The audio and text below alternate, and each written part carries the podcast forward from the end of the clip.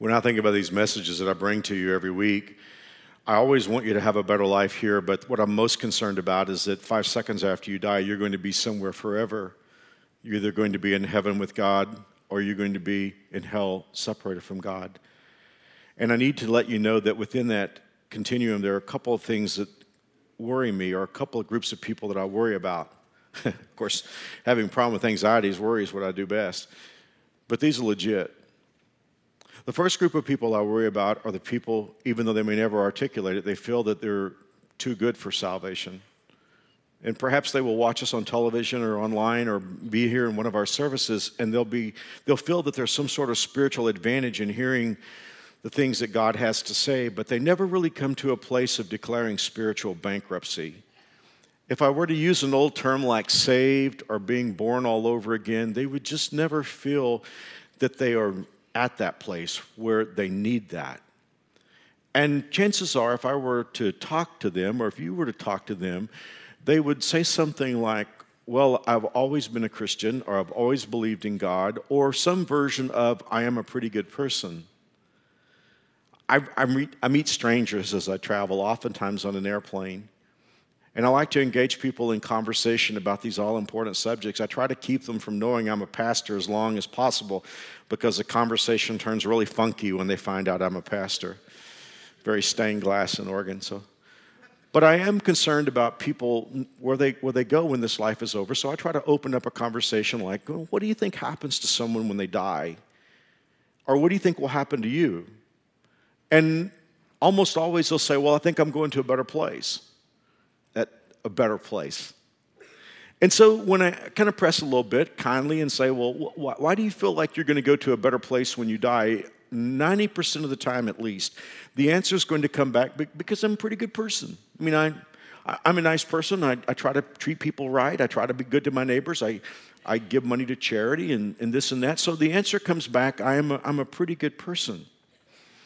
So I am worried about people that may feel that they really don't ever have that need of being saved or rescued. Um, it could be that you grew up in church, and for that reason, you feel like, I mean, I've actually had people tell me, well, I'm a pastor's kid. Well, I am too. I promise you, that's not necessarily a benefit to getting to heaven because you can learn the jargon more than you know the person. I have friends who are non theists, and, and they like to tell me, you can be good without God. You don't have to have God to be good. We don't say this stuff out loud, but I worry about that. If I'm talking to somebody here today that has some aspect in which you feel like you are good enough that you don't need to be saved, let me be your friend this morning. And let me ask you some questions that you might not have thought about. And, and I'm not going to try to answer them. You've got total power here. You can answer these for yourselves, but the wisdom would be for you to wrestle with these for just a few moments. The first question I want to ask you is Are you good enough to get into heaven? Oh, you're good enough to get into New Spring Church. I mean, there's no problem with that. That was easy, wasn't it? You just go fight the traffic jam, find a parking place. You're definitely good enough to be here. You're definitely good enough to get into college. You're good enough to find somebody who will love you and marry you. You're good enough to have a great career. So I'm not questioning any of those things. I, I know you're a good person, but the question is are you good enough to get into heaven? See, heaven is a perfect place. And the second question I would ask you is Are you good enough to stand before a perfect, holy God? I wouldn't question for a moment. You good enough to stand before me, you're probably a way better person than I am. You're, you're good enough to stand before Governor Brownback. You're good enough to stand before anybody in Washington or the president. You're good enough to stand before any human being. There's no question in my mind about that. But are you good enough to stand before a perfect, holy God who knows everything that we've ever thought, everything that we would have done if we could have gotten by with it? And beyond that, a person himself who has never done one thing wrong. Would you be good enough to pass the perfection test? In the four o'clock service last night, I, I started to say, I, I can't be perfect for 30 minutes, and then I ratcheted that down. I can't be perfect for 10 minutes. But that's perfection is what's required to get into heaven. See, most people have no idea. Religion has so skewed the message of the Bible that most people have no idea what the Bible's message is. I hate religion. Religion is a counterfeit of God's message. It's man's way of coming up with some sort of scheme in which he can find some way to pacify God. None of, all of them are bogus. Uh, people tell me from time to time all religions are the same. Well, they're, no, they're not the same. They're very different. But if you want to get down to them all adding up to the same, I guess technically that's correct. The story of the Bible goes like this our first parents, Adam and Eve, were created perfect, and they were on a trajectory to go to God's perfect heaven. But they sinned, and when they sinned, they fell and they dropped from that status. And you and I are born to them, and we were born to fallen parents, and so they were spiritually bankrupt. We were born spiritually bankrupt. And in case we want to rip Adam and Eve, you and I have sinned as well. So here's the story of the Bible God has to find a way to get us back to perfection because heaven is a perfect place in which we stand before a perfect God, and the entrance requirement is perfection. When you read the story of the Bible, and if you wonder why Christians get excited this time of year when we celebrate Good Friday and Easter, it's all about God's narrative. It's about God's story to find a way to get us back to perfection. One of my favorite texts in the Bible is Romans chapter 4, verses 4 and 5. I'm such a flawed screw up, I totally love this scripture. Let me read it to you. It says, to the one who works. Let me define that. It means the person who feels like his works are good enough to get him into heaven, and he depends on that. Now, read it with me. To the one who works, his pay. Now, that means God's remuneration for this person's life when ultimately he stands before God. To the one who insists on his life, God's pay is not credited due to grace, but due to obligation. If I'm talking to somebody here and you say, I just don't know that I really need to be saved, I think I'm good enough on my own, then you understand that when you stand before God, God is not going to evaluate you based on His grace, but based on how far you come short of perfection. Wow, I'm glad that verse doesn't stop there. What I love so much is verse 5. But to the one who does not work, or the one who does not depend on his life or her life, but believes in the one, this is one of my favorite expressions in the Bible, who declares the ungodly righteous. His faith, her faith, is credited for righteous, righteousness. So you understand that when I stand before God, I don't stand before God and say, God, I deserve to get into your perfect heaven. I come before God as a bankrupt sinner, but Jesus has made a way through his life and death for me to be declared perfect. Let me tell you something about Jesus dying that a lot of people don't understand. When you study the Bible, you will discover that the most marvelous trade in all the history of the humankind happened on that Friday when Jesus died on the cross. After living that perfect life for 33 and a half years that you and I can't live, he ran the table. He took that perfect life and he laid it on a Roman cross, and the way God saw it, he paid the penalty for every sin that you and I have ever committed. That's why the Bible calls it the just for the unjust.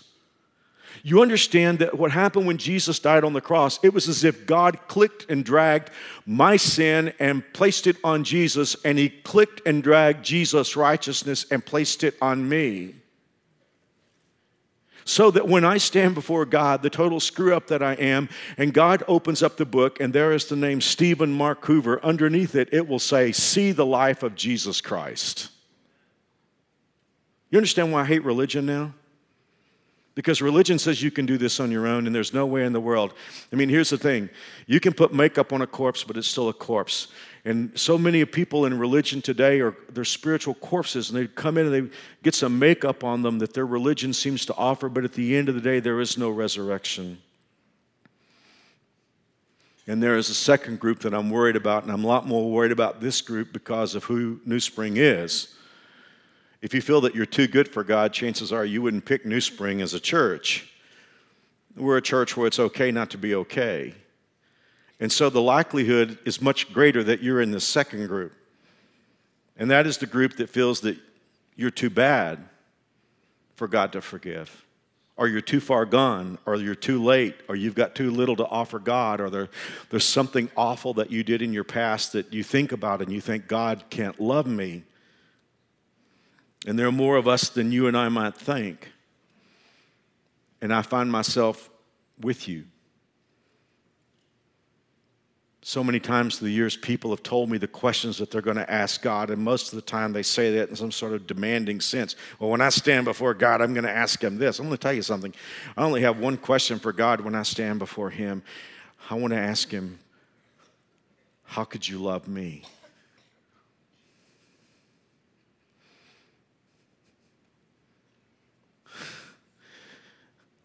When I graduated from college back in 78, uh, my senior year, I was a pastor in a kind of a rural church in the South Metroplex. But when I graduated, I went to an inner city church in Houston. And I used to walk the inner city streets at night talking to people, and the people in the church used to beg me. In those days, most of the people who went to our church had moved out, but we were very much in the inner city, and I'd walk out at night and I'd hear the pop of gunfire. And the people in the church would beg me, they'd say, Oh, please, Pastor, please don't go out by yourself at night. But I wasn't by myself because God was with me. And I, would, I, wouldn't take, I wouldn't take anything for those two years that I walked the mean streets of Houston and talked to people. See, here's the thing for those of us who live in suburban America, we don't bring this kind of stuff to the surface. But for the people who are out struggling with life, I know I've told you this story before. I remember talking to a Hispanic man who was drunk and suicidal. He was a Harris County Sheriff's deputy. And I talked to him about Jesus, and I've told you this before, I know, but he told me, he said, God can't save me. He can never forgive me. And I said, Why not?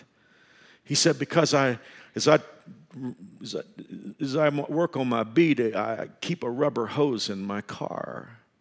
And he said, I beat my own people many undocumenteds in Houston, and he said, Nobody's ever going to challenge me on it. He said, But I beat my own people. And he said, How could God forgive somebody like me? And stood on the porch, talked to a 20 year old who was a drug dealer, hair pasty, long, or, or matted and long, and his complexion pasty, and his arms covered with drug, drug tracks.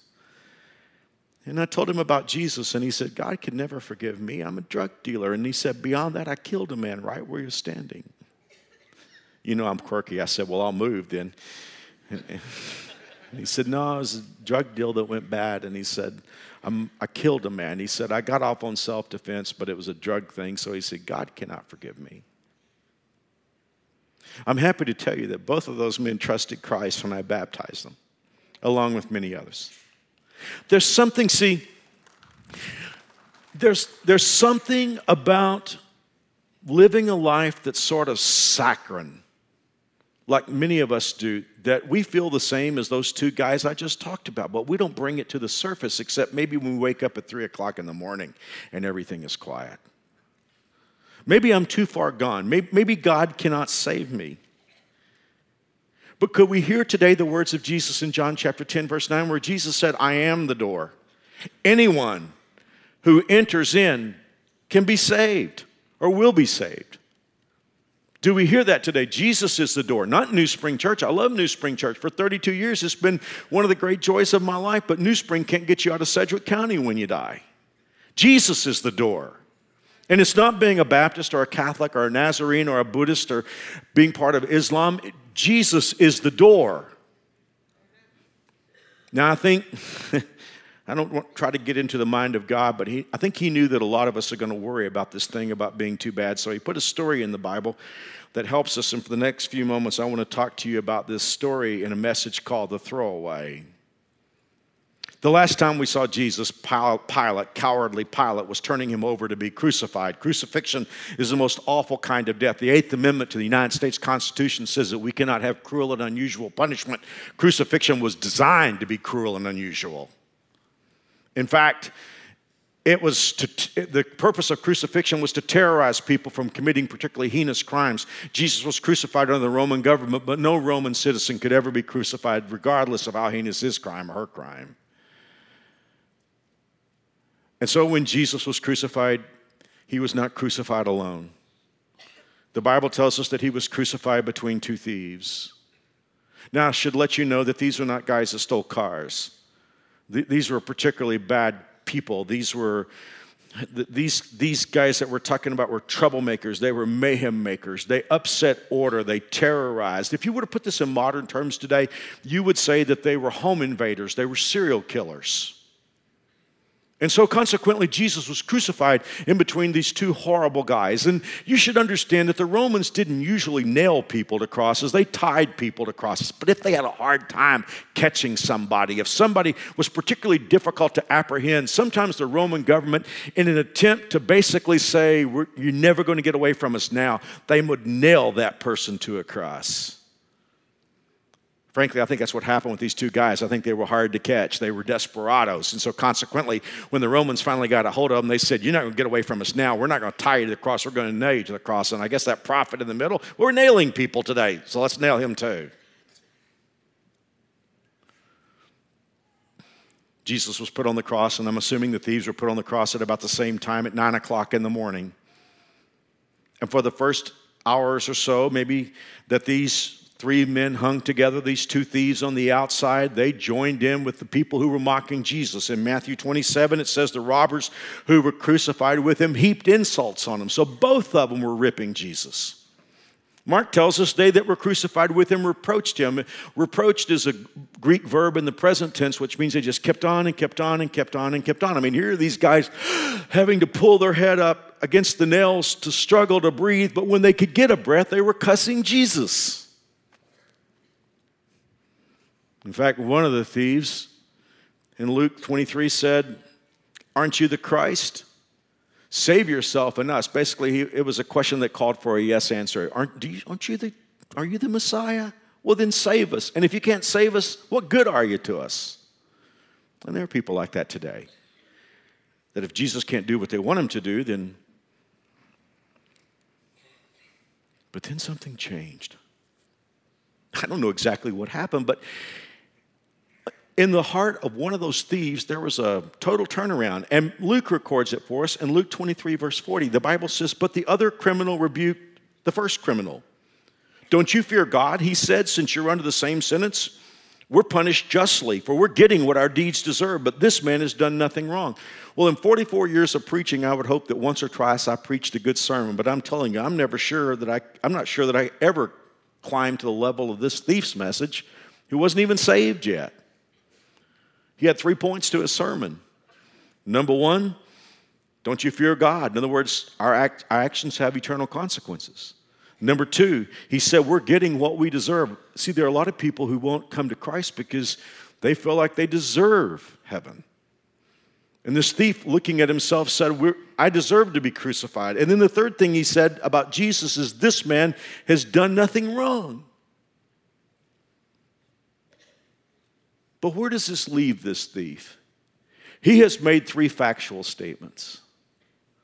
But where does it leave him? If I could take you on a field trip today, I would like to take us all back in time to that Friday morning where Jesus and these two thieves are hanging on the cross. And I would love for you to be able to look into the face of Jesus dying for you. But for a moment, I'd like for you to take your gaze away from Jesus and look at this thief. And what do you see? Here's my question for you Who wants him? I mean, do you realize that when someone is crucified, that is the government's way of saying, you know what, we don't know what to do with you. There's nothing left for us to do with you. There's no reformation. There's no, um, no way that we can some, find some way to change your life.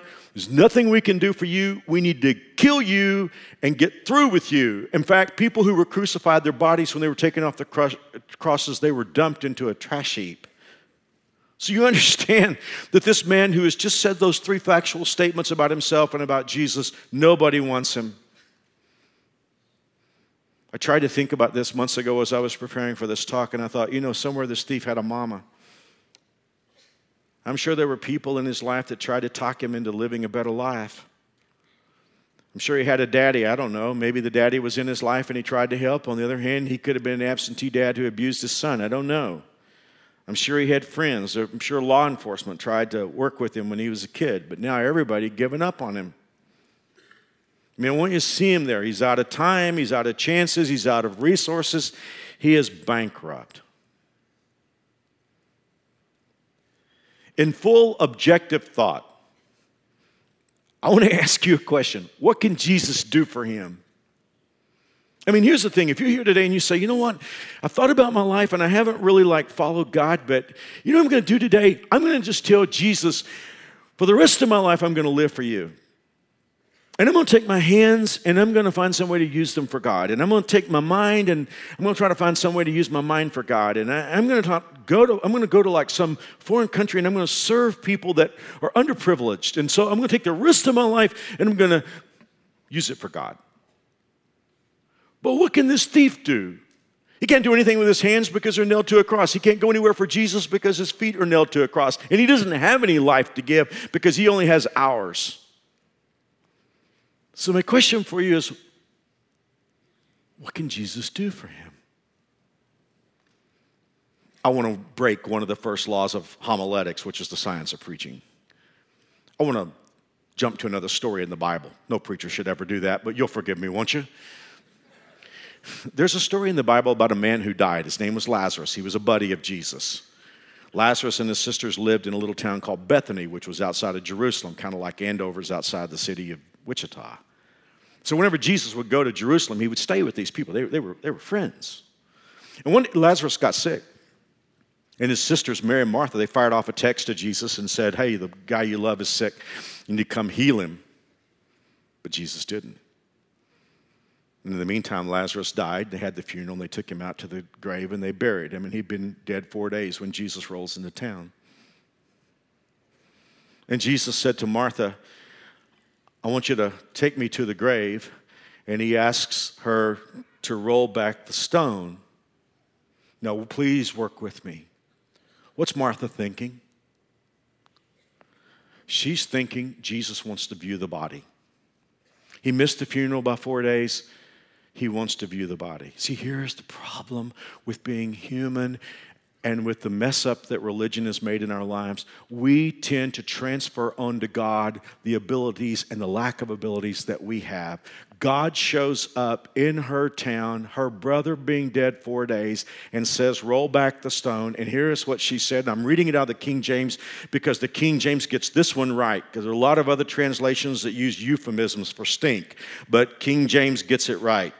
Martha, the sister of him that was dead, said to him, Lord, by this time he stinketh because he has been dead four days. She is basically saying, You don't want to view the body. It is not a good idea. It is embarrassing. It's too late. The reason I jumped to this story isn't that how we see the thief on the cross? It is too late. Maybe if he had been caught earlier, maybe one of the enterprises of this world could have helped him, perhaps education or philosophy or psychology or religion or science or medicine. But it's too late for that. He is dying. He stinketh. But did Lazarus stink when he came out of the grave? No. Because Jesus didn't come to view the body, he came to raise him back to life. Do you understand? That is what is so screwed up about religion. All religion can get you to do is to view the body, but when you know Jesus Christ, He can raise you from death to life. In fact, every time somebody puts her faith or his faith in Jesus Christ for salvation, that is what He does. There is a resurrection that takes place, and He brings us back to spiritual life. That is the story of the Bible. Well, for a few moments, I want you to read the prayer of a throwaway. Here's the thief on the cross who said, Jesus, remember me when you come into your kingdom. And don't let's not read this answer too quickly. Jesus answered him, I tell you the truth. Today you will be with me in paradise. Are you kidding me? Mean, here's a guy that's a serial killer. He says he deserves to be crucified. And yet he reaches out to Jesus and asks Jesus to remember him. And Jesus is saying, Today you will be with me in paradise. Do you realize that when Jesus walked into heaven, he had his arm around a thief? Hey, you know what I found interesting as I got prepped for this? Did you know that Pilate, if you were here last week, did you know that Pilate and the thief had the same assessment of Jesus? They both said he was innocent. So why is Pilate in hell and why is the thief in heaven? Because Pilate never thought to say, Remember me.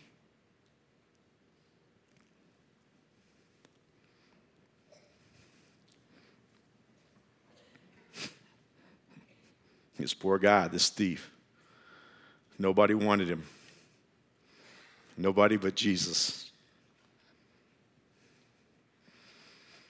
I don't have time to preach this, but I'm, I'm just blown away by the audacity of his prayer. For all of you who are listening to me today, whether you're in the auditoriums here, you're watching online, or watching on television, I plead with you please don't go to hell. Please don't go to hell. Please don't go to hell because you think you're too good or you think you're too bad. Both of those are Satan's lies. I, the moment I mention hell, I know someone will say, Well, Mark, I don't think hell is fair. I just want God to be fair. Fair doesn't give me any comfort. The last thing I need is for God to be fair. I understand that I haven't broken the laws of Topeka. I haven't broken the sausage making laws of Washington, D.C. I've broken the laws of heaven. Someone will say, and I've had people tell me this. In fact, I've had it'll say it'll be something like this. Mark, if you're trying to like sell people on Jesus, I don't I think I'd leave that hell part out because I don't think that works for you. Well, first of all, I need to let you know that the person who talked most about hell was Jesus. It wasn't some crazy wild eyed prophet, it was Jesus. I mean, read, read the Gospels. He talked about hell much more even than he talked about heaven, so I can't leave it out. I can't. Someone will say, Well, I just don't think you should bring it up. Understand something, please. Jesus is not a politician looking for your vote, he's a rescuer looking for desperate people. Suppose you were on a ship, a cruise ship, and you happen to come across a boat that is sunk in the ocean, and the people who were on that boat are clinging to debris, hanging on for dear life in the icy, cold waters. And you got a group together in a, a rowboat or a rescue boat, and you rode out to where they were and you begin to please call out to people. And i've understood and i can some of you who know the medicine of it you will understand that sometimes people who are in, in the early stages of hypothermia cannot think clearly. And so you're crying out to those people saying please get into the boat because if you don't get in the boat you're going to experience hypothermia in this water and then you could drown. Suppose those people said back to you you know what? We don't think you should talk about hypothermia. If you want to come out and rescue us would you just please leave off that stuff about hypothermia and drowning? All that stuff is so very negative, and because you brought it up, we're going to punish you by not getting in your boat. Do you know what would happen? Those people would drown, and you would sadly row back to your ship and go on. Jesus is not a politician looking for votes. He is not a public figure looking for some way to goose up his likes on his Facebook page. He's a rescuer looking for desperate people. There was a time in America when there were preachers that God seemingly raised up to speak to our whole nation. We don't seem to have that today. Probably for one reason, we're sure not the greatest group of preachers of all time, me included. Preachers today seem to be offering more chicken soup than living water.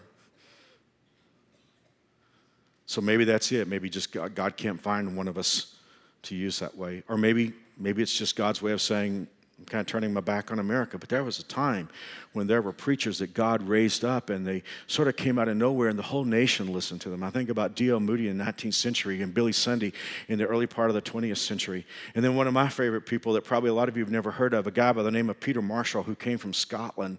And in the 40s, he began to pastor New York Avenue Presbyterian Church in Washington, D.C. It was called the Church of the Presidents, and senators and congressmen and presidents went to his church.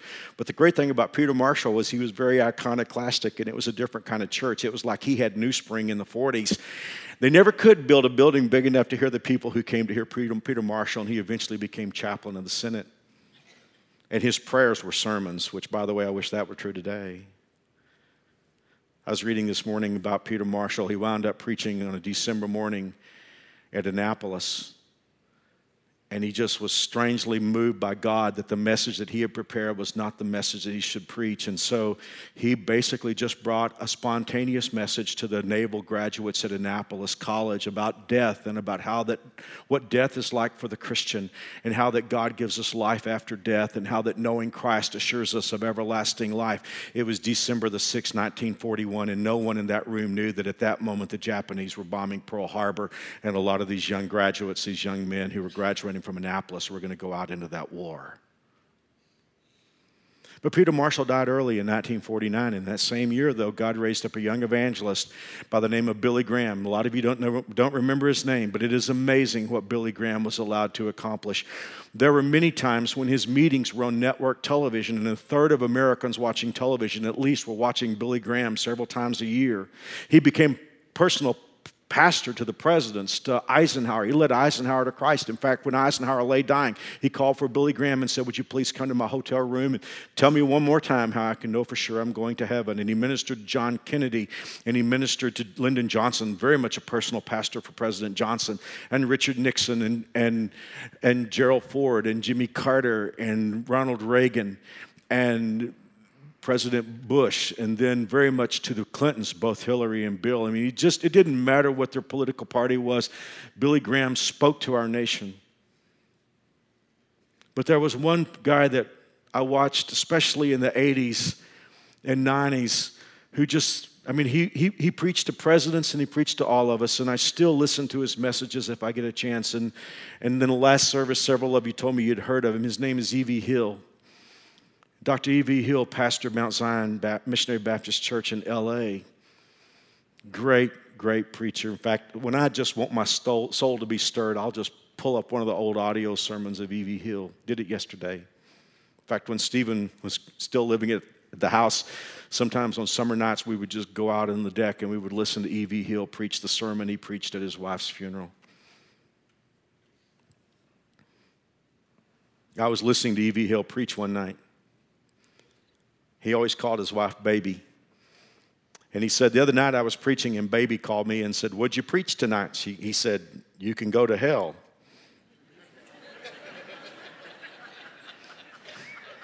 he said, Baby said, Come again.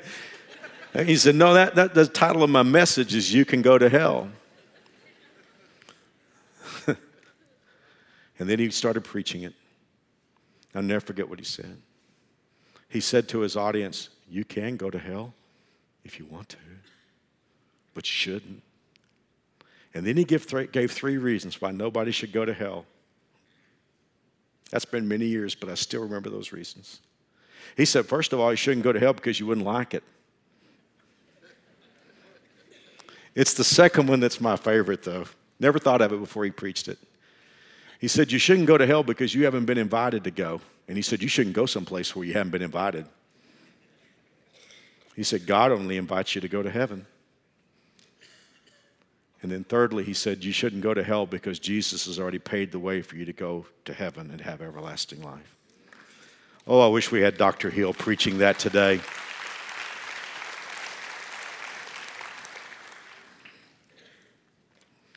Oh, I know how it is. Somebody's watching me today and you're saying, Mark, don't you understand you're living in 21st century America? And most people are not going to listen to that stuff. Has Jesus saving, dying on the cross, and, and me needing salvation. Don't you understand most people are not going to listen to that? Yeah, yeah, I get that. I get that. I was born at night, but not last night. And it could be that someone's listening and saying, hey, you know what? Even if what you said is true about Jesus, I mean, there's all these people around the cross, and it seems like the only person who went with him was this thief on the cross. And don't you even understand that when Jesus was dying, all those people who saw him, very, most of those people went to hell?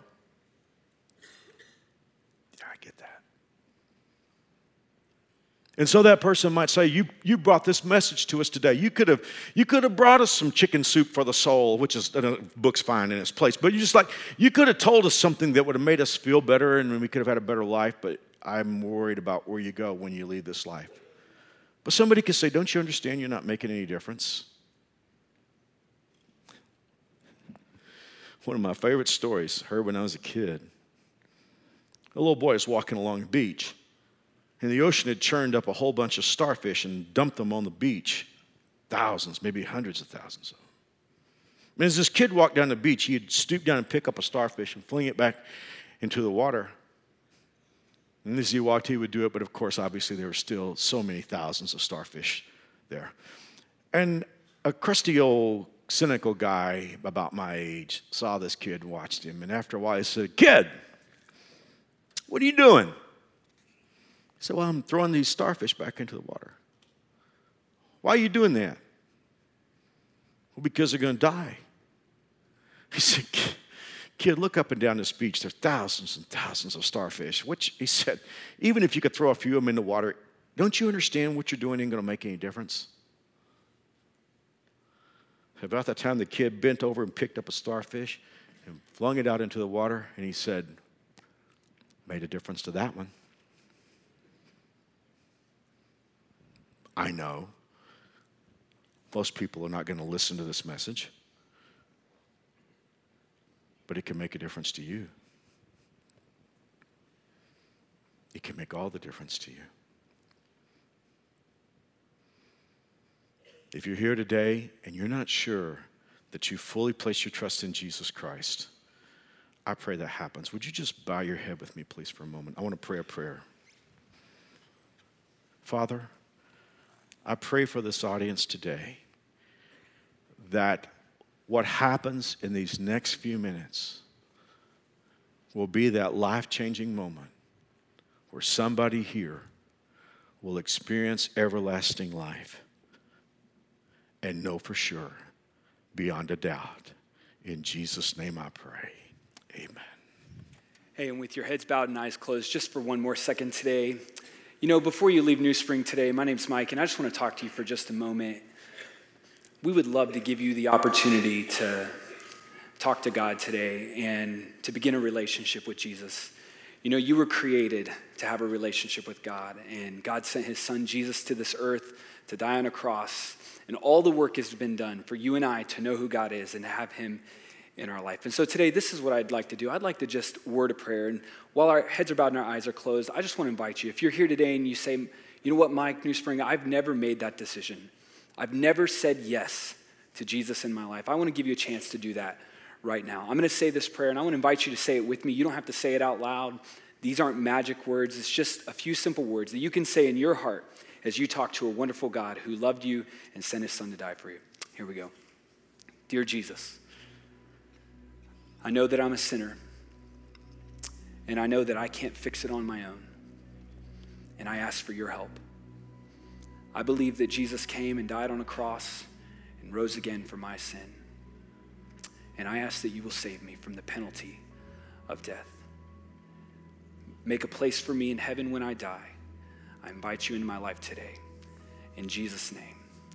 Amen. Hey, if you're here and you just said that prayer with me, first of all, we're just so excited for you. Uh, as you leave today, you'll see some info centers all around the lobbies, and we have a packet that we'd love to give you. There's some wonderful resources in here. We'd love to share that with you. All you have to do is walk up to the uh, info center and let them know that you said that prayer today, and they'll give that to you. Hey, also, before you leave today, Easter is next weekend. We couldn't be more excited. And so we want to invite you as you leave today, pick up some of these little mini invites and take them with you. Invite your friends, invite your family. Have a wonderful weekend. What's left of it, we'll see you next week.